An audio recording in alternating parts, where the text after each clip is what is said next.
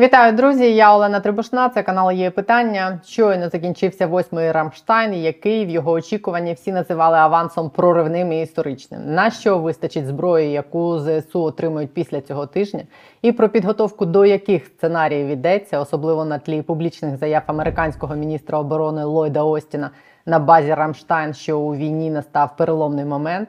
І заяв польського президента Анджея Дуди в Давосі про те, що найближчі кілька місяців чи навіть тижнів покажуть, чи вистоїть Україна.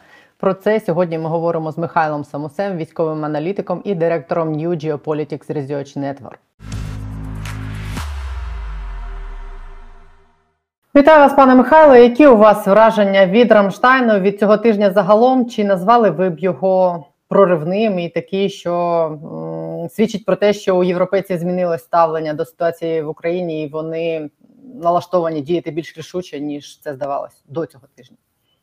Ну, мова, звісно, е, не лише про європейців, про наших е, союзників, скажімо так, які знаходяться на різних континентах.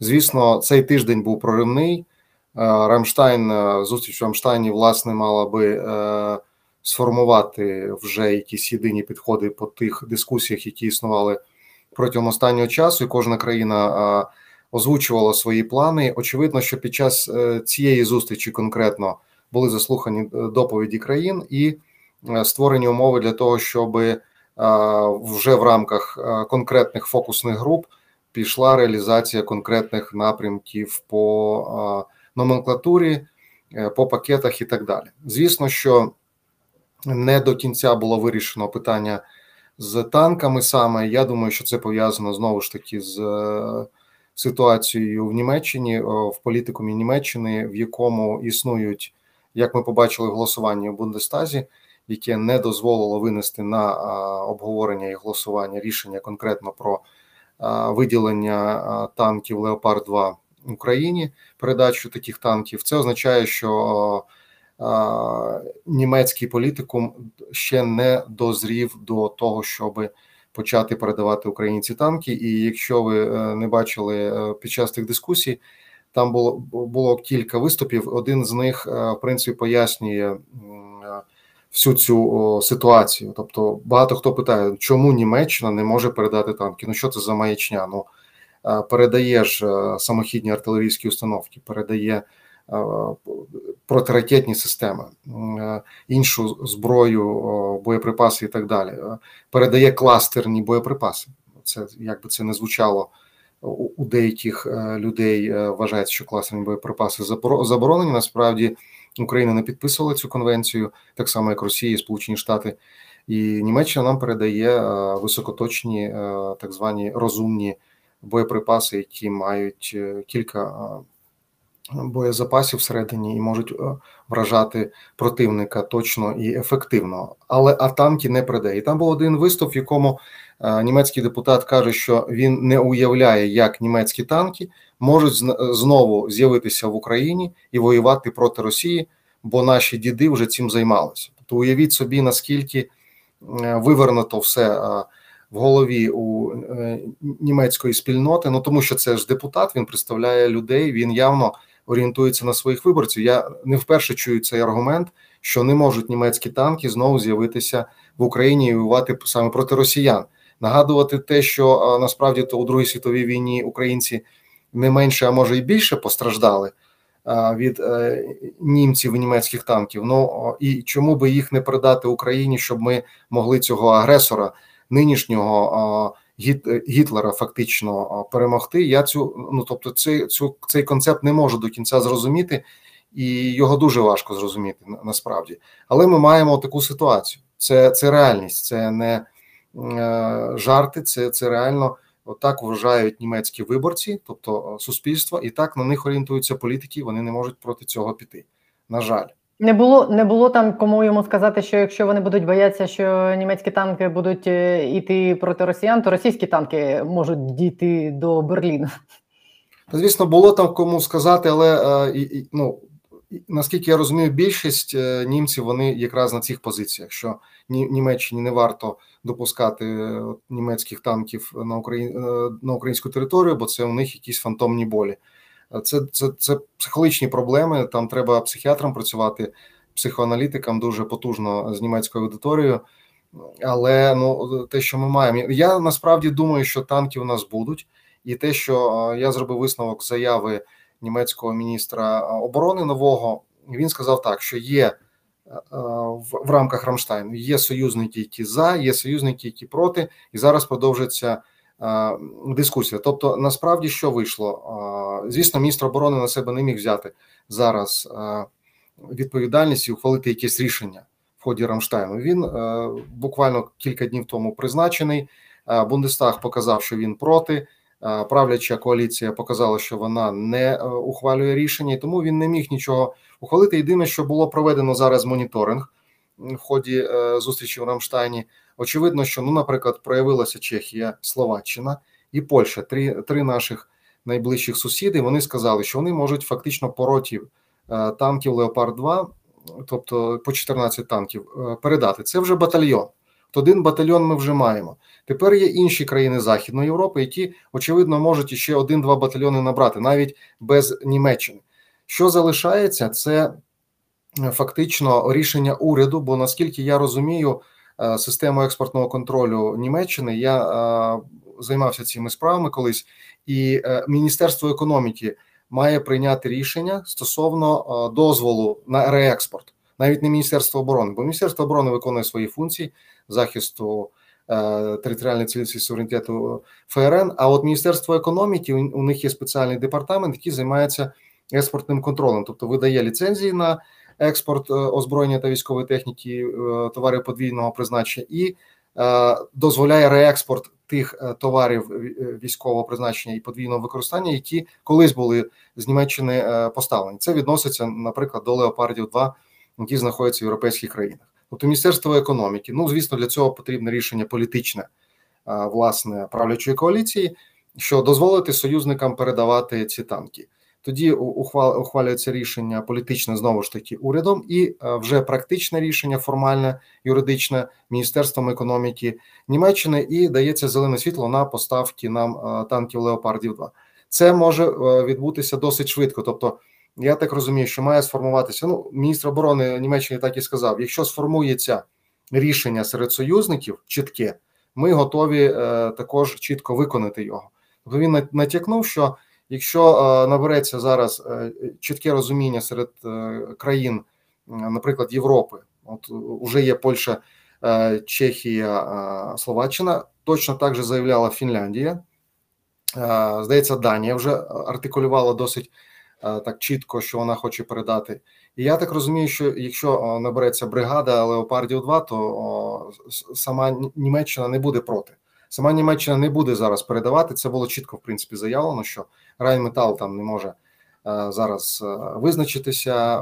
В самого міністерства оборони їх мало. Вони в якомусь незадовільному стані і так далі. Ну очевидно, вони не хочуть зараз. Поставляти ці танки, вони, мабуть, поставлять нам другу бригаду. Тобто, перша бригада буде інтернаціональною, леопардів, а друга бригада е, буде е, німецька. Але тут проблема ж в часі, і тому я сподіваюся, що наші союзники е, зараз, особливо Польща, дуже активно нам цьому допомагає. Сформує цей пул країн, які можуть передати нам леопарди. Другі, можливо, і перші там буде вже ухвалюватись рішення відповідно з нашим міністерством оборони і командуванням збройних сил і е, будуть е, вже ухвалюватися рішення. Я сподіваюся, що вони будуть не будуть затягуватися. Все це буде вирішено протягом там одного-двох тижнів. Коли ви дивитесь на весь той перелік зброї, який був озвучений протягом цього тижня, а як вам здається, на що це нам вистачить Збройним силам України, і це підготовка до чого? Відразу хочу сказати, що в країнах НАТО прийнято рахувати не кількість е, там техніки, кількість особового складу, чи кількість е, танків чи іншої бронетехніки. Вони завжди говорять про capabilities, тобто бойові спроможності. І очевидно, що коли генерал Залужний в своєму відомому інтерв'ю The Economist говорив про цифри то ці цифри він е, в тому числі і е, зараз у цих переговорах, які відбувалися протягом цього тижня, він їх, скажімо так, перекладав у ці capabilities, які е, потрібні нам для конкретних виконання конкретних завдач. Тобто, це це все переліки техніки, які очевидно набиралися відповідно до тих запитів для формування тих бойових спроможностей, які які потребують потребує командування збройних сил України. Якщо ми говоримо про сотні е, одиниць е, легкої та важкої бронетехніки, ті ж самі БМП е, Бредлі, нам багато було сигналів про кількість. Передавалось 50, потім ще 50. Тобто, якщо це 100, ну це вже бригада. Ну ну звісно, що це буде батальйонними комплектами, скоріш за все, використовуватися.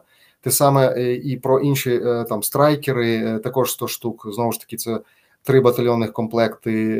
Так само про 350, наприклад, хамві. Ну це знову ж таки величезна кількість. Величезна. Якщо це буде ще одним пакетом, це все йти. Ну це просто неймовірно, якщо ну, якщо говорити там півтора роки тому, це взагалі була якась неймовірна річ. Про це не можна було говорити, тому що такі така сучасна зброя в такій кількості в жодній країні світу немає, окрім Сполучених Штатів Америки. Це, Це реально. І тому я думаю, що це переломний момент. Саме рішення по передачі нам не просто зброї, а оцих capabilities – це політичне рішення, воєнно-політичне рішення. Воно є рішенням, яке означає про ухвалення нового концепту, концепту знищення Росії або знищення, скажімо так, окей, путінського режиму.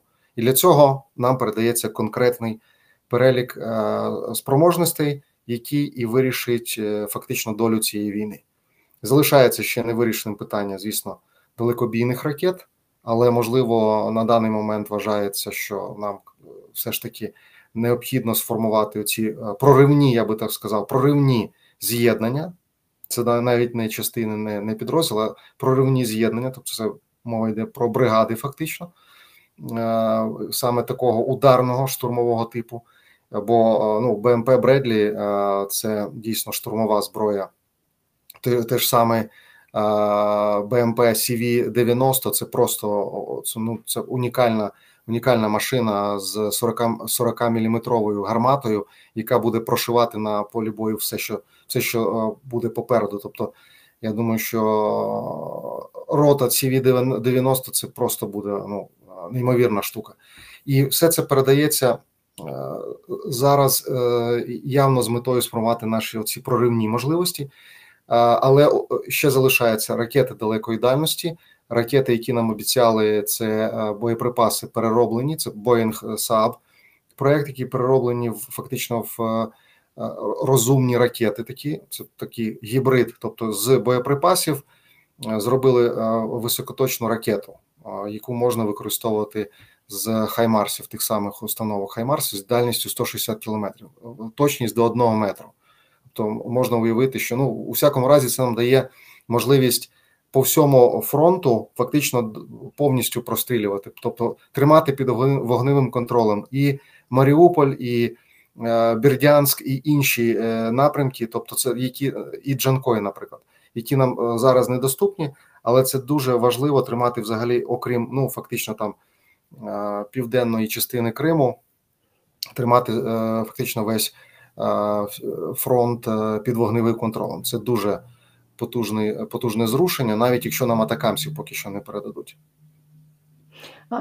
Я так зрозуміла, що в цьому пакеті останньому американському немає ще поки що цих ракет. Да? Чи вони можуть бути записані там, де написано просто немає. вони мали б бути записані окремо, не як снаряди для Хаймарс? Ні, ні, немає. вони мають ну це окремий виріб.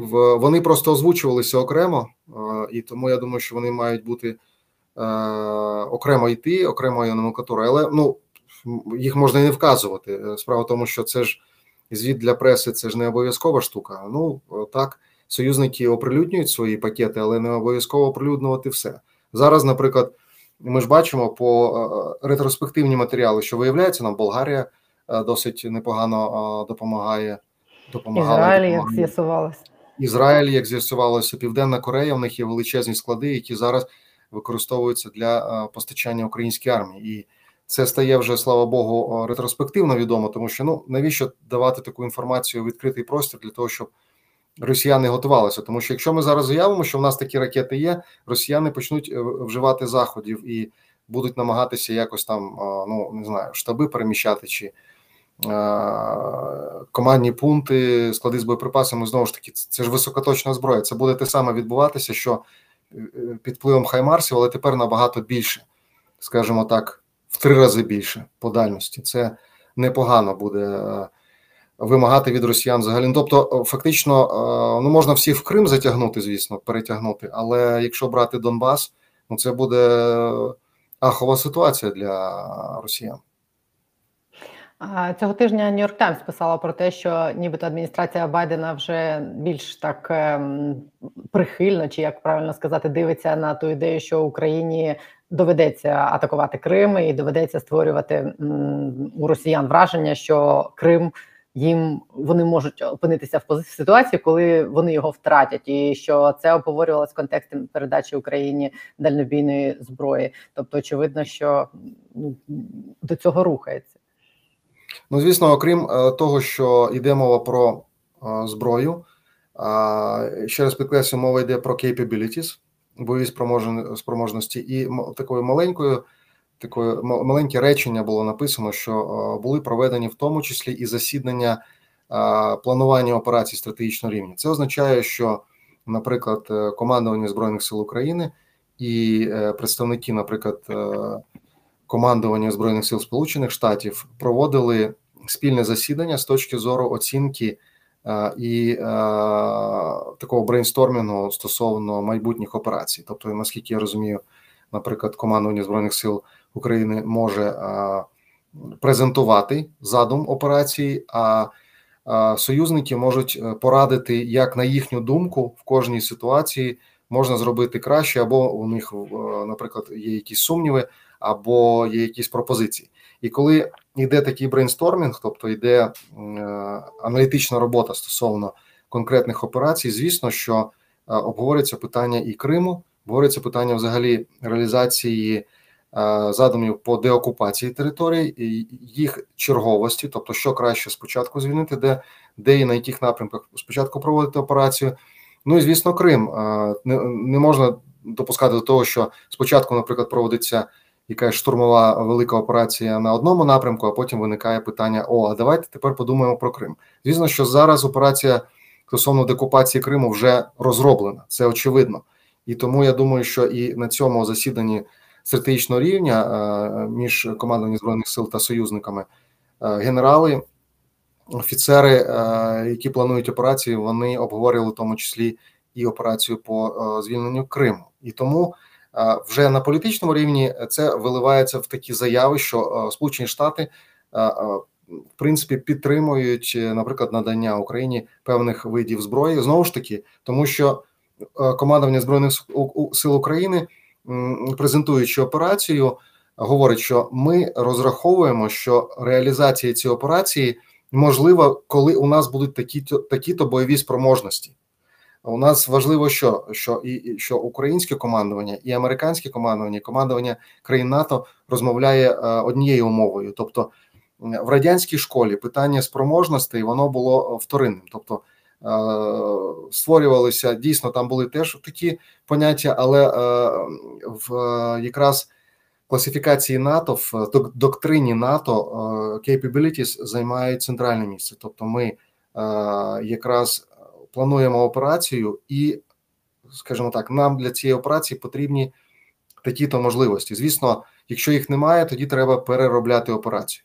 Якщо такі спроможності у нас є, значить вона буде реалізована саме в такому вигляді з мінімальними, наприклад, втратами. Якщо їх немає, цих спроможностей немає, тоді втрати будуть більше. Це очевидно виходить з логіки реалізації тієї чи іншої операції. А як ви думаєте, залужний для цього зокрема їздив зараз е, в Польщу зустрічатися з Емілі, щоб обговорити ці плани? Бо це в принципі Абсолютно. така екстраординарна подія була. Я впевнений, що саме в цьому і е, була суть цієї поїздки. Тобто е, ті списки, які ми побачили, очевидно, вони ухвалювалися, виходячи з конкретних планів операцій. Не просто дайте нам 100 е, БМП Бредлі а потім розказувати, навіщо вони нам треба на параді проїхати чи десь там кинути в бій.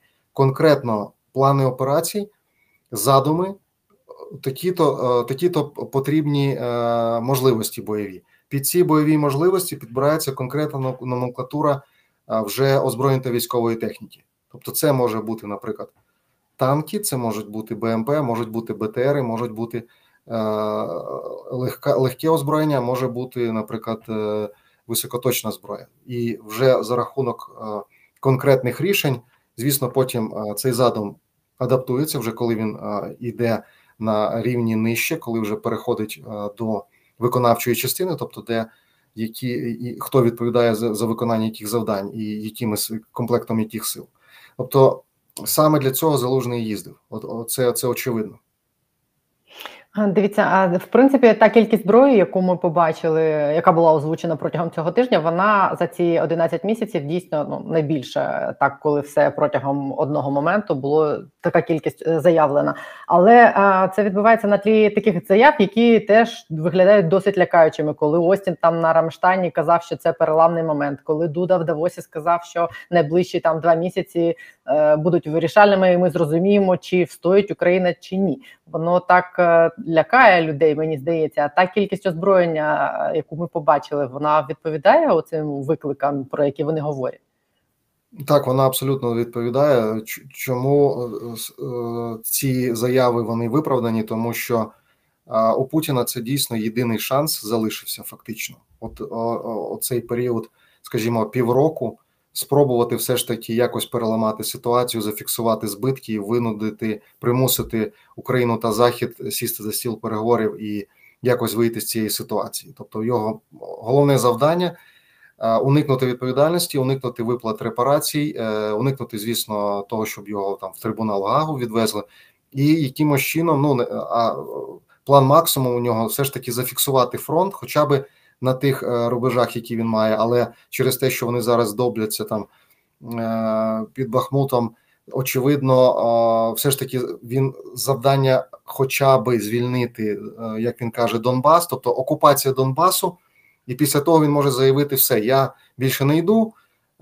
Обзванювати всіх західних лідерів, сказати, я все, я клянусь, що більше не йду. Давайте вже примушувати українців до переговорів. Такий його план. Він є очевидним і він зараз буде кидати все, що можна в реалізацію цього плану. А чому півроку? Тому що е, з 5 лютого вводиться ще один е, обмежуючий захід е, чи, чи обмежуючий інструмент стосовно експорту нафтопродуктів. Вже введено значною мірою обмеження на газ, на нафту і на нафтопродукти будуть 5 лютого. За мінімальними розрахунками, е, втрати Росії через ці обмежувальні заходи буде 100 мільярдів е, доларів на рік.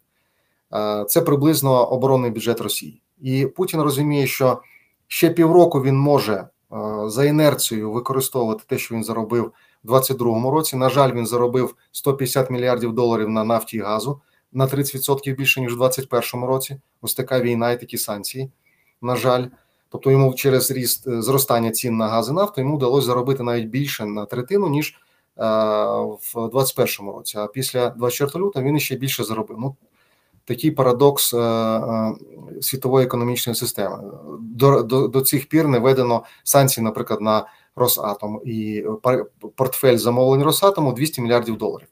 Але в будь-якому разі, оцей 100 мільярдів доларів 23 23 року це вже все критична межа. Тобто він в 24-му році війну не зможе продовжувати. Ну е, є все таки закони фізики, і він не зможе.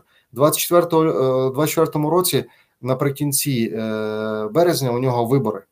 Як би вони не звучали кумедно слово вибори, коли ми говоримо про путінський режим, але все рівно це якась межа, коли Путін має цей е, ну цю ситуацію якось вирішити бо далі то вже може він може, звісно, піти на абсолютно встановлення там диктаторського режиму і так далі, але все рівно це вже буде е, стійкість цього режиму буде, звісно, падати і падати в основному через е, дефіцит ресурсів.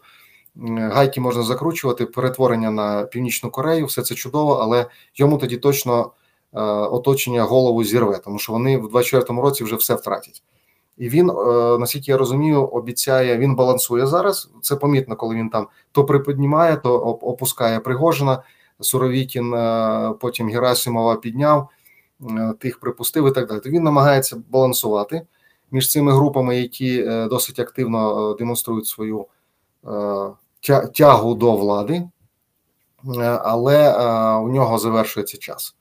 І тому наші союзники і наше політичне керівництво, воєнно-політичне керівництво чітко розуміють, оці півроку для Путіна критично важливі. Він буде намагатися будь-що проламати оборону на Донбасі і якимось чином зафіксувати цю ситуацію. Тому для України ну абсолютно життєво важливо переламати ці плани і якраз у ці півроку створити ад пекло для Путіна, щоб не він диктував умови чи намагався проломити оборону.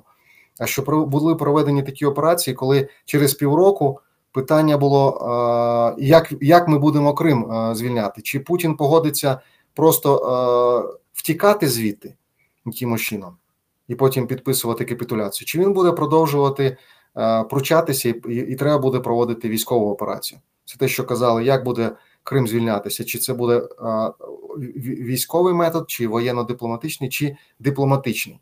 Це це також можливо, це залежить від виключно від позиції Росії, як вона погодиться на капітуляцію. Чи допоможе нам та кількість зброї і ті рішення, які були ухвалені зараз цього тижня, якось е, полегшити ситуацію на Донбасі? Бо я так розумію, із сьогоднішніх повідомлень там дуже складна зараз ситуація. Так, ситуація складна. Дійсно, е, ну в будь-якому разі зброя нам допоможе, але е, знову ж таки треба розуміти, що ці пакети, які оголошуються зараз ну це мінімум, е, я би сказав, два місяці. Е, так, перша зброя піде вже протягом місяця, але для того, щоб сформувати з'єднання або хоча б підрозділи потім з'єднання, про які ми говоримо, все ж таки, ну я думаю, мінімально це два місяці, які потрібно для формування, тобто використання тієї зброї, щоб вони перетворилися зброї в capabilities. Знову ж таки, це еволюція. І тому я думаю, що звісно, в нашого командування є план, е, як завадити путінським планам чи намірам пробити оборону на Донбасі, і е, те, що вони хочуть проломити оборону під Бахмутом і вийти на Краматорськ-Слов'янськ і спробувати е, вирішити те, те завдання, яке перед ними історично ставить Путін. Вже звісно, що це завдання він ставить фактично з квітня, тому що коли стало зрозуміло, що у них провал повна катастрофа, вони втікли з Київської, Чернігівської Сумської областей і зосередилися, в принципі, тоді вже на Донбасі. Тоді було вже очевидно, що вони е, от вони вийшли на ті рубежі, потім втікли з Київської, Чернігівської Сумської, е, намагалися прочатися е, в Херсонській області, потім втікли з Херсонської з правого берега, але Донбас у них продовжував прямо от фактично з квітня коли вони почали битися е, головою там е, Сєвєродонецьк, е, Лисичанськ, потім їх вичистили з Харківської області, що звісно облегшило ситуацію, тому що угруповання нависало з півночі над українською українською армією. Тепер ситуація дійсно важка, але в принципі я думаю, що у української армії є резерви для того, щоб завадити російським силам. Тим більше в них там є конфлікти між вагнерівцями і, я би так сказав, герасимовцями. То герасимовці це регулярні сили, вагнерівці це пригожинські сили. У них там дуже цікава ситуація створюється на фронті, і ну, втрати в них там величезні. Це видно по тим відео, які регулярно українські. Воїни, підрозділи е, публікують. Це очевидно, що вони е, заходять в. Там просто е, таке місце пекло для них створено спеціально. Вони заходять в Солидари, там зникають цієї землі. Тому я думаю, що по-перше, у української армії є резерви для того, щоб не допустити пролому оборони якраз на Бахмутському напрямку. А з іншого боку, мені здається, от е, якщо аналізувати ситуацію, що українська армія і зараз і ще до підготовки того великого наступу е, спробує провести певні контраступальні дії, е, ну, наприклад, в Луганській області. Не хочеться називати населені пункти, але я думаю, що в Луганській області українська армія спробує провести такі заходи, які е, просто таку створять аритмію в, в російських задумах. Тобто вони зараз е, штурмують е, на Бахмутському напрямку. Якщо створити умови дуже загрозливі для їхніх угруповань в, в Луганській області, то відразу почнеться необхідність у них відтягувати сили в Луганську область, і це знизить напруженість логічно на Бахмутському напрямку. Тим більше, що у Пригожина теж сили не безкінечні. Тобто, у нього є він дуже активно працював от грудень, особливо і січень. Побачимо, чи вистачить у нього з такими витратами сил на протистояння трошки довше.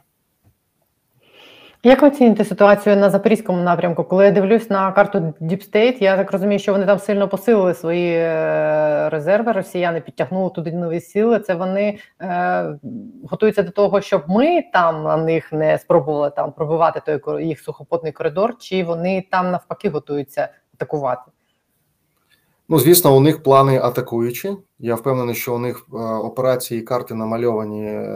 Наступальні для того, що у них е, постійно говориться про е, захоплення е, Запоріжжя, тому що ну вони ж вважають, що Запорізька область це їхня, і тому їм треба. Путін також став завдання обласний центр обов'язково захопити. Але сил у них для цього немає. Об'єктивно, якщо дивитися, так дійсно вони наситили там. Оці всі простори намагаються наситити якраз мобілізованими, тобто там не найкращі сили, скажімо так, а саме е, вони намагаються створити е, максимально щільну оборону, щоб якщо українська армія почне проводити наступальні дії, які в тому числі е, сам генерал Залужний в інтерв'ю він назвав, наприклад, Мелітополь. Він сказав, що до Мелітополя там стільки то кілометрів, мені треба для цього стільки то танків. Тобто він фактично відкрив свій план. Що він хоче робити? Звісно, що росіянам росіяни це враховують і починають там Ну, це очевидно було. Це і без заяв залужного. Очевидно було, що у нас є кілька очевидних напрямків удару, і, і без яких не обійдеться операція, якщо ми хочемо звільняти свою землю. А ми це хочемо. Тому тут все очевидно, тут ніякої таємниці немає. Росіяни, звісно, намагаються наситити це все.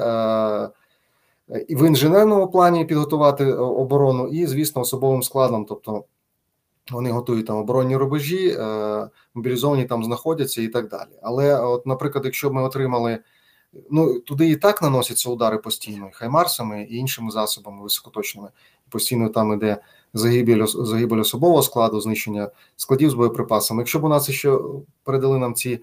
Е, ракети, е, гібридні ракети з дальністю 160 кілометрів, це було б набагато ефективніше. Ми б могли контролювати шляхи постачань і боєприпасів особового складу, і взагалі переміщення комунікації фактично на всю глибину фронту, в тому числі, наприклад, той же самий окупований Маріуполь. Це було би дуже цікаво, або Бердянськ.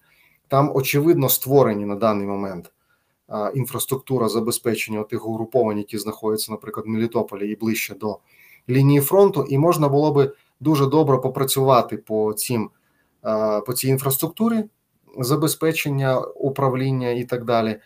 І це було би е, дуже потужний удар по передовим е, частинам, по передовим позиціям, які знаходяться е, в Запорізькій області. Я думаю, що це буде якраз в тому числі і підготовчий етап до нашої великої операції, коли почнуться удари якраз по цим районам Маріуполь, Бердянськ і взагалі по скажімо, по всій Запорізькій і Херсонській і далі на глибину Криму, це буде означати, що Україна почала активну фазу підготовки до наступальної великої наступальної операції. Чи можливо це буде робити, якщо е, таке питання з танками не вирішиться? Чи ви вважаєте, що це неможливо і воно вирішиться? З танками, я думаю, дивіться, якщо ми починаємо знову таки рахувати, Залужний казав про 300 танків. По-перше, є е, танки Т-72, які модернізуються, ремонтуються в Чехії. Там їх близько 90 якраз бригада. Е, потім, е, я думаю, все-таки бригаду Леопардів 2 вони знайдуть. Якщо не знайдуть, не виключено, що будуть ухвалюватись якісь такі термінові рішення. Ну, звісно, вони не будуть такими ефективними, якщо б це був просто, просто бригада леопардів. Є у нас челенджери. Не виключено, що Британія нам може дати ще челенджерів, щоб набрати хоча б батальйон. Е, батальйон леопардів у нас точно буде, тому що Польща, Чехія, Словаччина це вже батальйон. І е, е, я думаю, що набереться е, французи навіть про Леклерк заявили. Не знаю наскільки це реально. Знову ж таки, коли ми називаємо от таку номенклатуру різну. Звісно, відразу у когось там волосся диптів стає. Це у тих людей, які будуть забезпечувати функціонування Ремонт. цих цих угруповань не тільки навіть ремонт, а це забезпечення будь-яке. Там фактично до цього батальйону треба буде роту забезпечення створювати. Причому там має бути лізен офісер, наприклад, із по по челенджерам, лізен офісер по леклеркам, лізен офісер по леопардам. І треба ще роту Абрамсів передати, щоб взагалі було цікаво. І такий буде International Cooperation Team, який буде просто замовляти там запчастини, катки чи ну в Абрамсі взагалі там там вже газотурбінна установка, там специфічне паливо, то там і е, по заправці будуть дуже дуже цікаві процеси. Тому, звісно, хотілося б, щоб е, з леопардами вирішилося, щоб була бригада леопардів е, Т-72 і набралося ще. Ну я думаю, що якщо леопардів буде бригада, то приблизно 300 танків у нас набереться. Я маю на увазі загалом. Все ж таки, в нас іще свої ремонтуються, і були поставки раніше, і трофеї є. Тобто 100 Т-72, 100 леопардів і е, інших, скажімо так, от і формуються ці 300 танків. А от по бронетехніці, мені здається, е, генерал Залужний про це не міг мріяти, щоб нам дали, е, наприклад, 100 Бредлі і там 50 CV-90. Ну, про це можна навіть я не знаю, я би не міг про це мріяти. Я думаю, що генерал Залужний, коли говорив про бронетехніку, він мав на увазі все таки більш легко. Ну, нам там М113 передавали там різні е, там хамві, чи тобто це легка е, легка техніка. БМП це трошки е, це інша машина, це машина, яка підтримує піхоту якраз вже при штурмових діях, а не просто транспортує піхоту до до лінії фронту. Тому це можливо навіть про навіть командування збройних сил України і не надіялося на таку потужну допомогу з точки зору БМП. Можливо, частина БМП, тобто БМП замінять частину тих спроможностей, які покладалися на танки. Тому що CV-90 е, та е, там 40-мм гармата, ну це просто прошиває все, що завгодно. Ну, звісно, танки не прошиє, але все інше е, буде під під вогневим ураженням. І це це потуж, потужна штука, яка дозволить дійсно вирішувати амбіційні завдання, я би так сказав.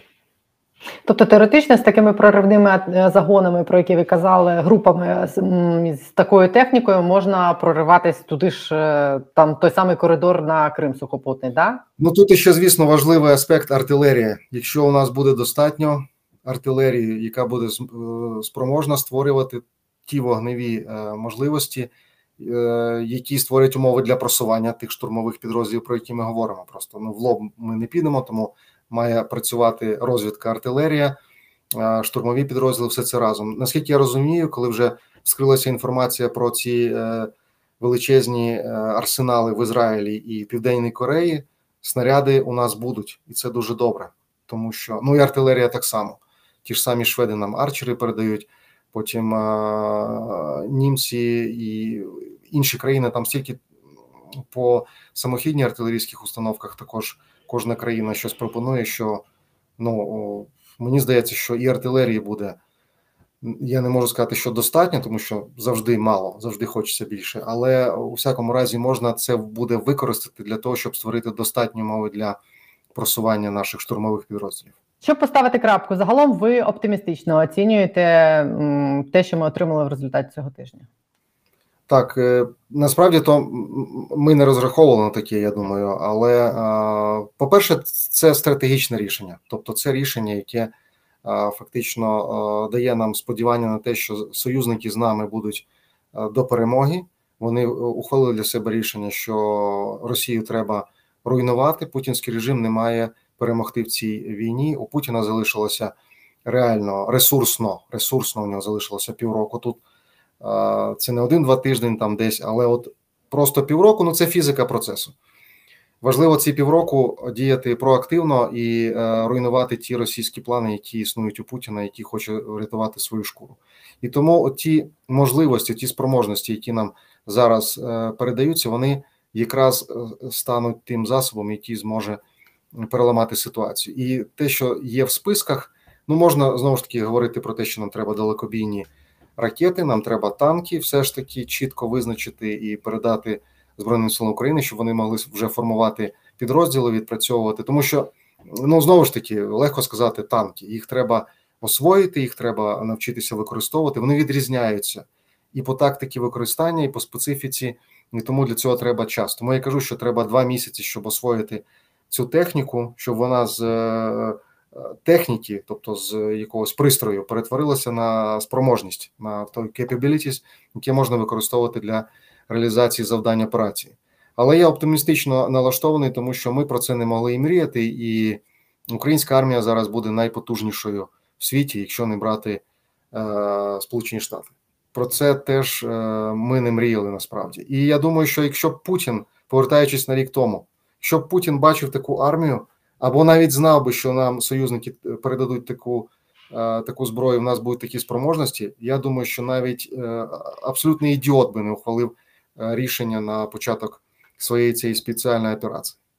Тобто зараз би вони точно цього не почали. У них було враження, що Україна не буде воювати, е, воно було хібне, але е, і вони розраховували, що України ресурсів немає, і нам ніхто не допоможе, так як було в 2014 році з Криму Донбасу. Якщо б вони знали от те, що відбувається зараз, вони б ніколи не напали на Україну. Самі винуваті. Тому дякуємо за зброю. Нашим західним партнерам просимо, вимагаємо і сподіваємось на більше. Я дякую вам за пояснення. Михайло Самусь був на є питання. Дякую вам. Дякую.